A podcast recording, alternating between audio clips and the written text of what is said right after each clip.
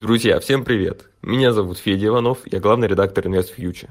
Сегодня мы обсуждаем очень насущную тему облигаций вместе с отличным экспертом и просто хорошим человеком Дмитрием Александровым, управляющим директором Иволга Капитал и автором телеграм-канала ProBonds. Дима, привет! Да, приветствую, приветствую всех наших слушателей. Слушай, ну, мы сегодня собрались поговорить об облигациях, и облигации, на самом деле, сейчас это одна из немногих вещей на российском фондовом рынке, которая до сих пор притягивает значительное внимание и желание разобраться. Потому что вот даже сегодня вышла статистика по Санкт-Петербургской бирже о том, что там э, количество активных счетов уменьшилось на 50%, а объемы торгов вообще снизились более чем на 90%. То есть акции для людей сейчас опасны. Ну и по российскому рынку, там, по, его волатильности, по низкой ликвидности мы видим, что российских акций люди тоже боятся. И, э, собственно говоря, в текущей обстановке это неудивительно. Но рынок облигаций, как мы видели по статистике, летом, например, очень значительно вырос относительно рынка акций. То есть сейчас очень много взглядов приковано именно к нему. И э, можешь в целом рассказать, какая сейчас ситуация на рынке облигаций, то есть насколько сильно касается геополитика, э, там, э, текущее экономическое состояние России, и может ли он в наших новых условиях стать основой фондового рынка для частных инвесторов? Ну, смотри, ты абсолютно правильно заметил, что многие составляющие фондового рынка испытали сильнейший удар. Если говорить про иностранные активы, то многие из них фактически обнулились, если мы говорим про те же самые ETF,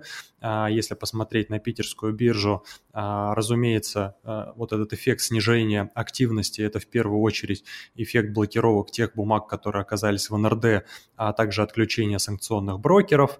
На московской бирже ряд бумаг уполовинился, и не то чтобы спешить восстанавливаться. И на этом фоне, конечно, динамика облигаций, и я бы здесь э, не разделял корпоративные банды ОФЗ или высокодоходные облигации, в целом все себя ведут достаточно устойчиво. А, дальше уже можно спорить а, по отдельным а, классам, да, там, что более интересно, что менее интересно. Но объективно инвесторы в банды потеряли меньше всех, и вся геополитика не сказалась как-то сильно отрицательно. Значит, наверное, здесь нужно сделать небольшой экскурс в то, как работает бандовый рынок. На самом деле этот рынок очень математический. Да? Здесь, в отличие от акций, намного меньшую роль играет сентимент, и важнее какие-то э, объективные факторы. Да. Основной объективный фактор – это, конечно, ключевая ставка, и мы видели, как сильно падали и облигации федерального займа а, после роста ключевой ставки до 20%, и мы видели, как быстро весь рынок восстанавливался на этапе снижения ключа до 7,5%. Вот сейчас мы, наверное, находимся где-то в ситуации стабилизации. А, геополитика, разумеется, будет влиять а, в той мере, в которой она влияет на кредитные риски, а, и понятно, что многие компании, многие частные компании очень сильно пострадали от того, что им нужно перестраивать свои экспортные потоки, от того, что снижается платежеспособность спроса в экономике. Соответственно, вероятность их дефолта, она возрастает, и инвесторы начинают требовать большую премию к безрисковой ставке, собственно, к ключевой ставке для того, чтобы такие банды покупать. Да? В этом смысле геополитика, конечно, влияет и будет влиять.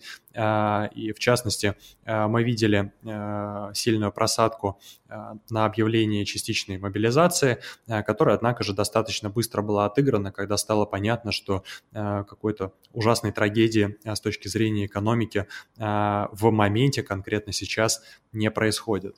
Слушай, а вот извини, я тебя чуть-чуть перебью. Тут хотелось чуть-чуть спросить, а если ты говоришь, что рынок очень математический, то когда мы видим какую-то, например, недооцененность хороших бумаг, это является недочетом рынка, то есть мы самые умные можем купить сейчас облигацию и фактически выиграть, либо же рынок все-таки всегда прав, как ну, принято говорить с рынком акций, и мы не видим какие-то риски, которые видят другие участники рынка. Вот это на самом деле очень интересный вопрос. Э, на самом деле все, все достаточно сложно. А, да? Э, в чем здесь э, заключается позитивный момент для там, потенциальных владельцев облигаций? Если вы хотите купить акцию, то, в принципе, никто не не заставляет ее стоить дорого или дешево. Да, есть какое-то, не знаю, отношение, сентимент. Почему-то все привыкли, что а, технологические компании должны торговаться с большими мультипликаторами, а кэш-каус должны а, торговаться с не очень большими мультипликаторами.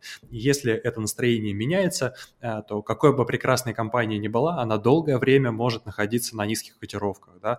После 2008 года «Газпром» фактически до 2021 а, не мог вернуться к своим прежним значениям. А, в бандах такого нет. В бандах есть погашение по 100%, а, и если не происходит дефолта, то, а, собственно говоря, инвестор гарантированно их получает. Соответственно, на что здесь нужно опираться? Здесь нужно опираться на оценку кредитных рисков и пытаться понять, насколько же они действительно высоки. На рынке действительно бывают различные дисбалансы. Иногда они вызваны действительно тем, что у эмитента объективно неопределенное будущее. Да, вот если переходить уже к конкретным именам, наверное, то, что будет интересно нашим слушателям, а, такая наиболее громкая история последнего времени – это Максима Телеком. А, с одной стороны, вроде как а, компания на слуху, это Wi-Fi в московском метро, соответственно, ну, звучит как что-то очень надежное. Но если посмотреть на их отчетность, если посмотреть на их график платежей, то не до конца понятно, каким образом они в следующем году могут пройти а, оферты по своим бандам. А я правильно помню, что они взяли и продали свой основной актив, собственно говоря? А, в частности, да, у них была сделка с «Газпромом», они продали одно из своих основных направлений, взамен этого они создали другие направления, да, то есть здесь действительно неоднозначная ситуация. У них сейчас довольно много бизнеса с госконтрактами уже за пределами Москвы, и мы видим этот поток, поэтому нельзя однозначно однозначно сказать, что э, как бы в компании точно все плохо, да, но и сказать, что у компании все нормально, тоже нельзя. Это история снижающегося рейтинга, э, это история котировок по 60% от номинала, э, какие-то сумасшедшие сотни процентов доходностей, да, и вот это, наверное, такой плохой пример дисбаланса, да, то есть это вот уже скорее история казино на самом деле никто сейчас на рынке вам гарантированно не скажет, э, что произойдет на офертах. А риски здесь абсолютно не нулевые. Э, если вы возьмете такую бумагу, то вы будете нести э, абсолютно рыночный понятный риск.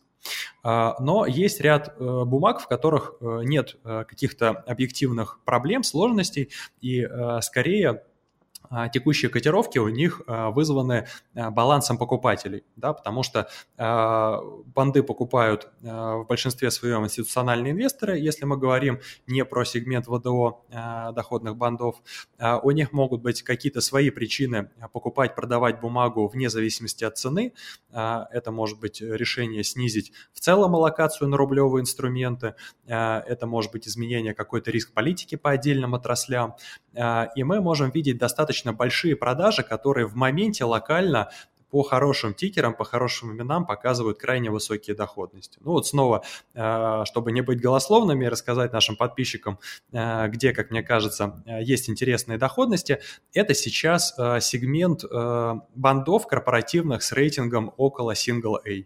То есть это уже достаточно крупный бизнес, ну, такие имена с, с рейтингами, кто, кто это примерно. Вот, например, самолет, да, это рейтинг А компания на слуху. Тот же самый пик, это та самая категория. А, по кому сейчас есть доходности? А, есть компания а, Славянская Эко. Это немножко более низкий рейтинг, сегмент BBB, но тем не менее там один из продавцов укатал цену до 90% от номинала и до доходности выше 16%. Вот вам, пожалуйста, крупный нефтеперерабатывающий завод. Цена очень быстро стала восстанавливаться после того, как продавец был выкуплен. Группа ВИЗ – это концессионер, строит детские садики на Дальнем Востоке.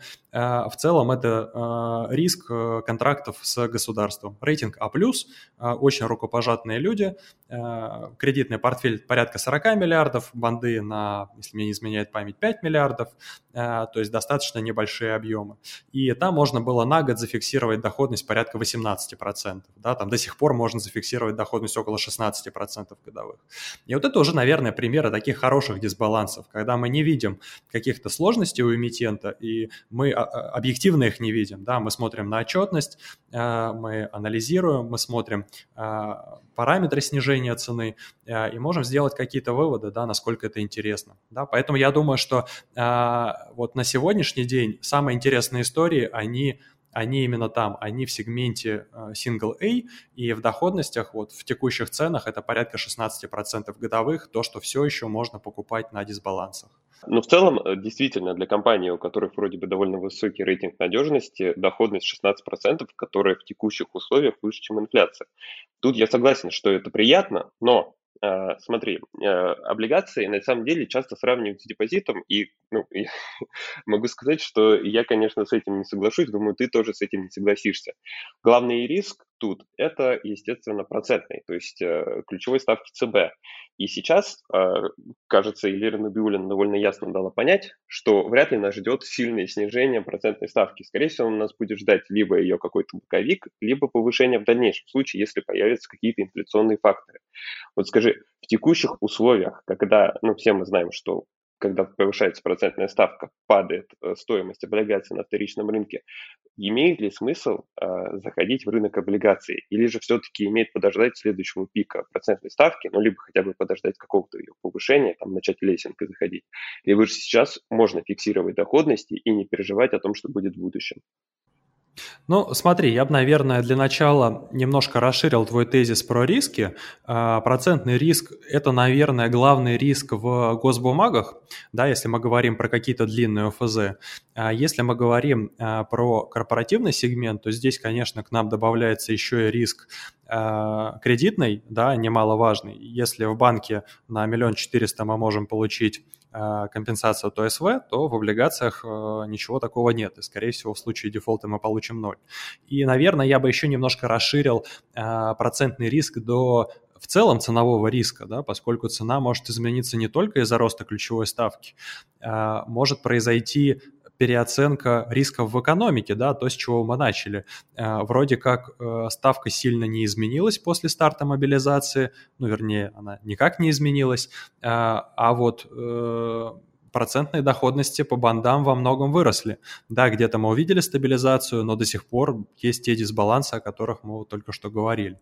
Поэтому в бандах есть риск остаться с переоцененным телом на какое-то длинное время, чего нет в депозите. Депозит вам там, через какое-то короткое время, э, как правило, короткое, вернут э, ровно в, в том объеме, в котором вы вложили, да, плюс э, какие-то проценты. Э, вот, э, теперь э, про поведение ключевой ставки. Э, я, если честно, не жду существенного ее роста. Э, у Банка России э, сейчас нет мотивации ее поднимать, поскольку это приведет к слишком сильному замедлению экономики. Э, понятно, что есть инфляционные риски, и рост ключевой ставки до 20% в начале года э, дал четкий сигнал, что для главы Центробанка инфляция – это очень важный таргет, но в условиях беспрецедентных санкций, которые на самом деле только сейчас начинают вводиться. Эмбарго на нефть – это декабрь, и де-факто это было отложено еще до января, с учетом, что было было разрешено разгружать некоторые танкеры. Соответственно, снижение доходов бюджета, оно только-только начинается. А по другим статьям мы видим а, какие-то аналогичные вещи, и а, многие сложности сейчас будут только стартовать. Соответственно, мы пока что не видим а, пика падения экономики, скорее всего, он придется где-то на середину 2023 года. А, а значит, э, поднимать ключевую ставку – это дополнительно его ускорять и уже вызывать какие-то другие отрицательные факторы. Например, рост безработицы, а, чего бы, э, наверное, никому не хотелось. А, сам Банк России в своем последнем прогнозе дает диапазон по ключу от 6,5 до 8,5%. То есть это колебания в пределах 1% а, пункта. Если мы говорим про корпоративный сегмент, там в среднем дюрации находится на уровне там, порядка трех лет, да, может быть, чуть меньше. Соответственно, изменение процентной ставки на 1% дает вам дюрацию, умноженное на изменение процентной ставки. То есть изменение по телу порядка 3%. Это не такое уж сильное изменение. Да? Даже если мы э, поймаем вот это изменение ключевой ставки, а, скорее всего, по вашему бандовому портфелю просадка будет не очень сильной. Да? Ну, э, к примеру, по нашему бандовому портфелю, который мы ведем как инвесткомпания, там дюрация в среднем, а, конечно, ниже, да? то есть она там порядка одного года. Соответственно, для нас этот риск процентный, он составляет там, на горизонте следующего года, наверное, около 1%. А, какие здесь есть э, там, прочие факторы? Да, э, наверное, нам могут возразить, что окей, э, ставка ключевая расти не будет, но значит будет расти инфляция, и Минэк нам прогнозирует рубль по 70, вернее, доллар по 70 рублей, да, соответственно, там, скорее всего, мои вложения в те же самые банды, они как-то сильно переоценится. Ну, вот здесь тогда можно задать вопрос, а что лучше, да, нет, нет никакой гарантии, что акции на эту инфляцию э, отыграют каким-то позитивным образом, а против, э, против девальвации рубля есть прекрасный инструмент, вы можете купить нерублевые банды, которых сейчас на московской бирже в достатке. Я, кажется, видел, что сейчас есть предложение от Пика, Лукойла. Интересное. Можешь подробнее рассказать, к чему сейчас можно присмотреться? А, может быть, это а, недружественные валюты, либо это юаневые облигации, а, там какие-нибудь, э, не, не хочу соврать, кажется, Элен Золото и еще кто-то выпускали довольно-таки привлекательные и интересные банды. Вот можешь конкретно пройтись вот по эмитентам? Что сейчас можно посмотреть и почему ты считаешь, что эти облигации могут быть интересны инвесторам? Давай пройдемся сначала по классам бандов. Да, ты вот здесь э, сказал очень правильную фразу про недружественные валюты. И, э, ну так вот в базовом варианте кажется, что может быть и ну их, там эти банды в евро и долларах, ведь э, заблокируют на московской бирже санкции на НКЦ, и что я с ними буду делать? На это у меня есть ответ. Сейчас на московской бирже фактически нет того, что называется словом евробанды. Там есть рублевые банды, то есть это банды, зарегистрированные в России по российскому праву. Выплата купона там происходит в рублях, но по курсу, соответствующему курсу доллара, евро или фунта на заданный день. То есть, иными словами, э, я здесь не несу риска блокировки э, доллара. Э, Центробанк в любом случае будет рассчитывать курс валюты Э, даже если на НКЦ будут наложены санкции, но поскольку, давайте будем честны, полностью отключить Россию от иностранных валют невозможно, и в этом крайне не заинтересованы страны Запада, потому что Россия – это все-таки шестая экономика мира, и ее нельзя полностью э, вырезать просто из мирового товарооборота. Э, даже если после всех санкций Россия станет там не шестой, а восьмой или десятый, ничего страшного, это все равно очень и очень много. Поэтому э, какой-то оборот валют останется, и какой-то индикатив, может быть, межбанковский, а, ЦБ в любом случае будет публиковать. Поэтому через такие инструменты вы тоже хеджируетесь от девальвации рубля. Э, вообще э, сейчас основной источник э, таких бандов это, конечно, замещающие инструменты.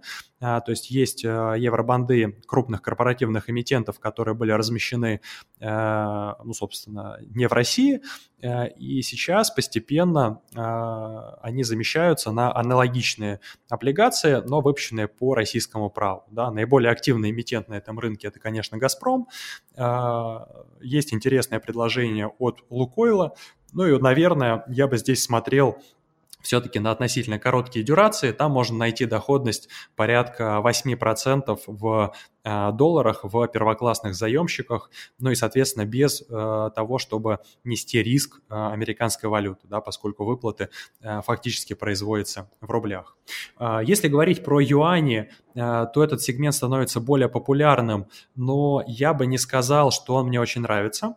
Он мне не очень нравится по следующим причинам. Значит, в Китае есть огромное количество разных ключевых ставок, у них более сложная система управления рынком, чем у России российского ЦБ. Э, но есть у них такая ставка, называется э, LPR, это Loan Prime Rate, э, и она составляет 3,65%.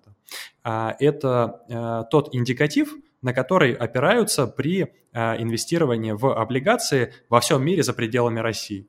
И мы видим, что российские заемщики выходят по ставкам, которые ниже этих 3,65 или сопоставимы с ними. Сейчас доходность на вторичных торгах по юаням от 3% до 4%.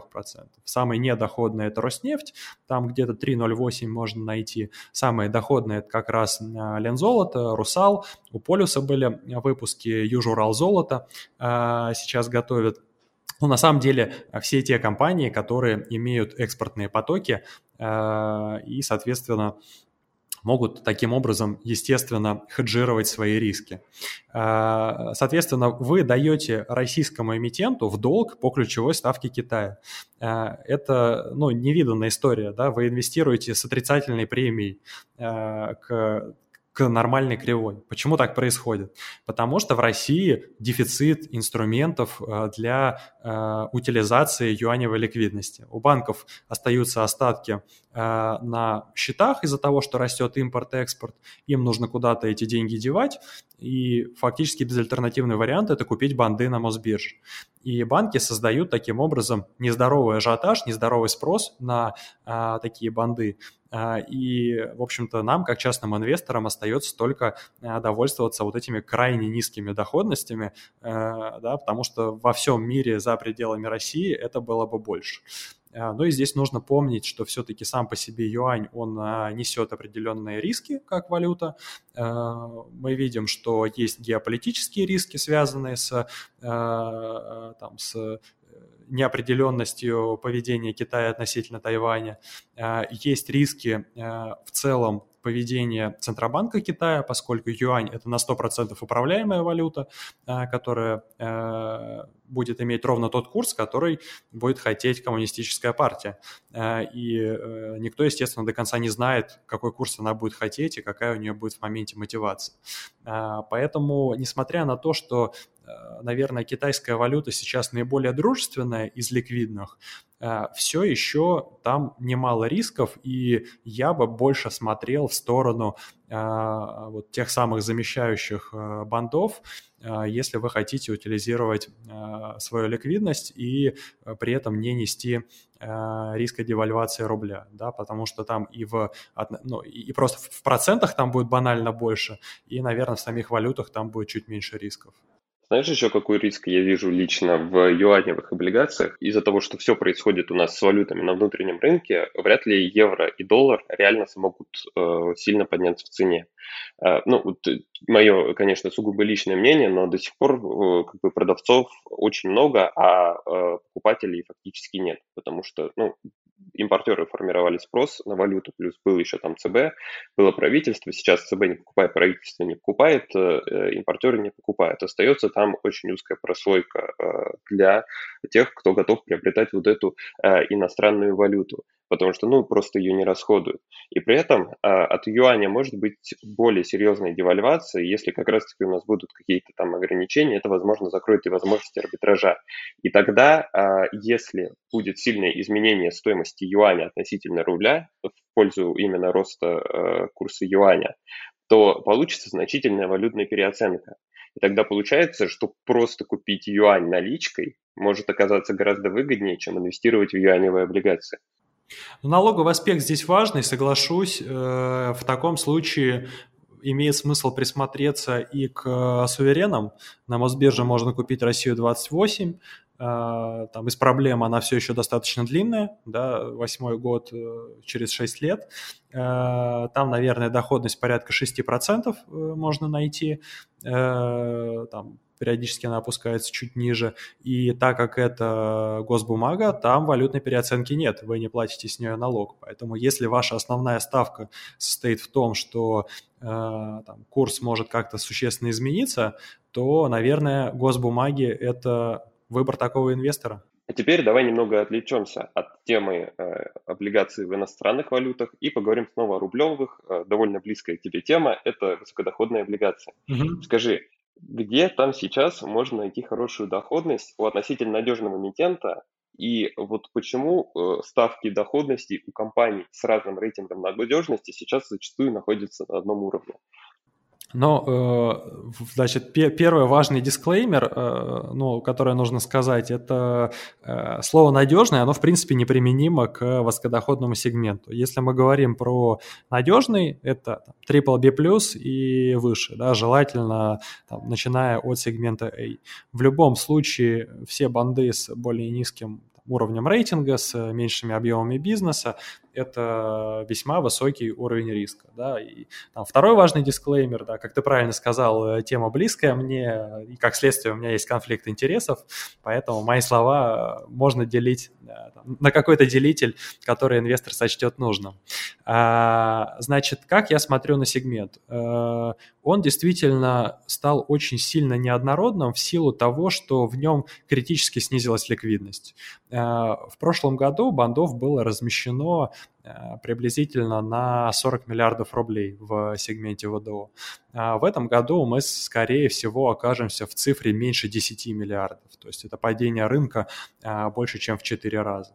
Э, и Э, если мы посмотрим на вторичные торги, э, там, наверное, падение не столь э, критическое в силу того, что котировки упали довольно сильно, и доходности сейчас дают такие спреды к госбумагам, которых мы не видели никогда. Но, тем не менее, все равно ликвидность весьма-весьма снизилась. А, соответственно, э, на низкой ликвидности мы можем видеть намного больше дисбалансов, чем на эффективном рынке. Для тех, кто торгует акциями, этот тезис, наверное, очевиден. А, мы периодически видим в низколиквидных бумагах какие-то совершенно непонятные движения. Это может быть адское падение или адский рост. Там в очередной раз то самое лензолото без какого-либо бизнеса недавно показало снова какие-то рекорды по своим котировкам а, в отсутствии каких-либо новостей. Ну, вот примерно такие же вещи происходят в сегменте ВДО. Мы можем видеть отдельные бумаги, которые дают аномальные доходности, особенно на негативных новостях для рынка в целом. А, и введение частичной мобилизации в конце сентября, оно, конечно, отправило рынок на достаточно такие сильные, э, сильные уровни, когда можно было без особых проблем купить э, банды с доходностью порядка 25%, и э, там, это все по недефолтным историям абсолютно, да, по там, нормальному среднему бизнесу, еще раз, с все еще высоким рейтингом, но все-таки без каких, э, прошу прощения, все еще с низким рейтингом, но без каких-то э, существенных проблем э, и сложностей. Э, значит, э, на что бы я обращал внимание при торговле в высокодоходном сегменте? Э, во-первых, обязательно нужна диверсификация. Э, нужно себе четко отдавать отчет, что какими бы экспертами вы не были, э, прилететь может оттуда, откуда не ждали, да, поэтому диверсификация э, в портфеле должна спасти области. Э, второй важный момент. Э, всегда нужно следить за такими облигациями, за такими эмитентами. Если эмитент не является достаточно прозрачным, это не та история, в которой можно просто понадеяться на, на то, что рынок там эффективен э, или на то, что там рейтинговое агентство что-то заранее увидит. Да, когда нам не публикует отчетность Сбербанк, мы уверены, что он заплатит по своим бандам. Но если нам не публикует отчетность небольшой эмитент, это очень плохой и негативный сигнал. Всегда читайте рейтинговые пресс-релизы и смотрите на динамику рейтинга. Если он снижается, это плохой сигнал. Да? Возвращаемся к той же самой Максиме Телеком. А, там достаточно длинная динамика снижения кредитного рейтинга с довольно грустными пресс-релизами от агентства. Да? Все это нужно, а, конечно, очень внимательно а, смотреть и читать. А, ну, естественно, там банальный совет – это смотреть на отчетность и также э, там, изучать, какие есть э, направления по чистой прибыли, по долговой нагрузке. Э, если этой информации нет, просто откажитесь от э, принятия решения. Да? Э, выбор достаточно большой на рынке, и эмитенты должны конкурировать за спрос инвесторов, поэтому нужно все-таки смотреть на прозрачные компании. И последний, наверное, такой важный момент, я бы все-таки избегал истории очень маленьких компаний. А, биржа – это не место для малого бизнеса. И когда мы говорим про ВДО, а, мы все-таки должны говорить про уже средний бизнес с выручкой там, исчисляющийся миллиардами рублей с достойной чистой прибылью. Почему так? Потому что у собственника бизнеса должна быть четкая мотивация продолжать всем этим заниматься. В малом бизнесе нет никакой проблемы закрыть юрлицо, переоткрыть новое и заняться заново тем же самым. И когда происходят в экономике такие сильные движения, как сейчас, это может происходить объективно. Да? Мы видим много людей, которые э, уезжают за пределы России, мы видим много людей, которые разочаровываются. И если бизнес сам по себе низкомаржинальный, сам по себе небольшой, то от него очень просто отказаться. И э, поэтому важно следить за мотивацией инвесторов. Ну, вот, в общем-то, если э, все эти вещи делать и соблюдать, э, то можно достичь весьма неплохих результатов. Да? Вот как такой индикатив мы ведем портфель ProBonds.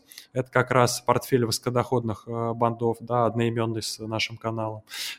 И с 2018 года этот портфель обогнал э, все биржевые активы и не смог обогнать только вторичный рынок жилья. Да, жилье все-таки выросло э, сильнее, чем э, дали доходность высокодоходные банды. Да, то есть это обыграло и американский рынок, и золото, и валюты, и корпоративные банды, и, собственно, индекс Мосбиржи, да, который, конечно, ушел в сильный минус после событий февраля. Поэтому если инвестировать с умом, то ВДО – это хороший инструмент. Но вот то, от чего точно нужно сразу отказаться, это от мысли, что это золотая жила, в которой можно получить нерыночно высокую доходность и на все забить.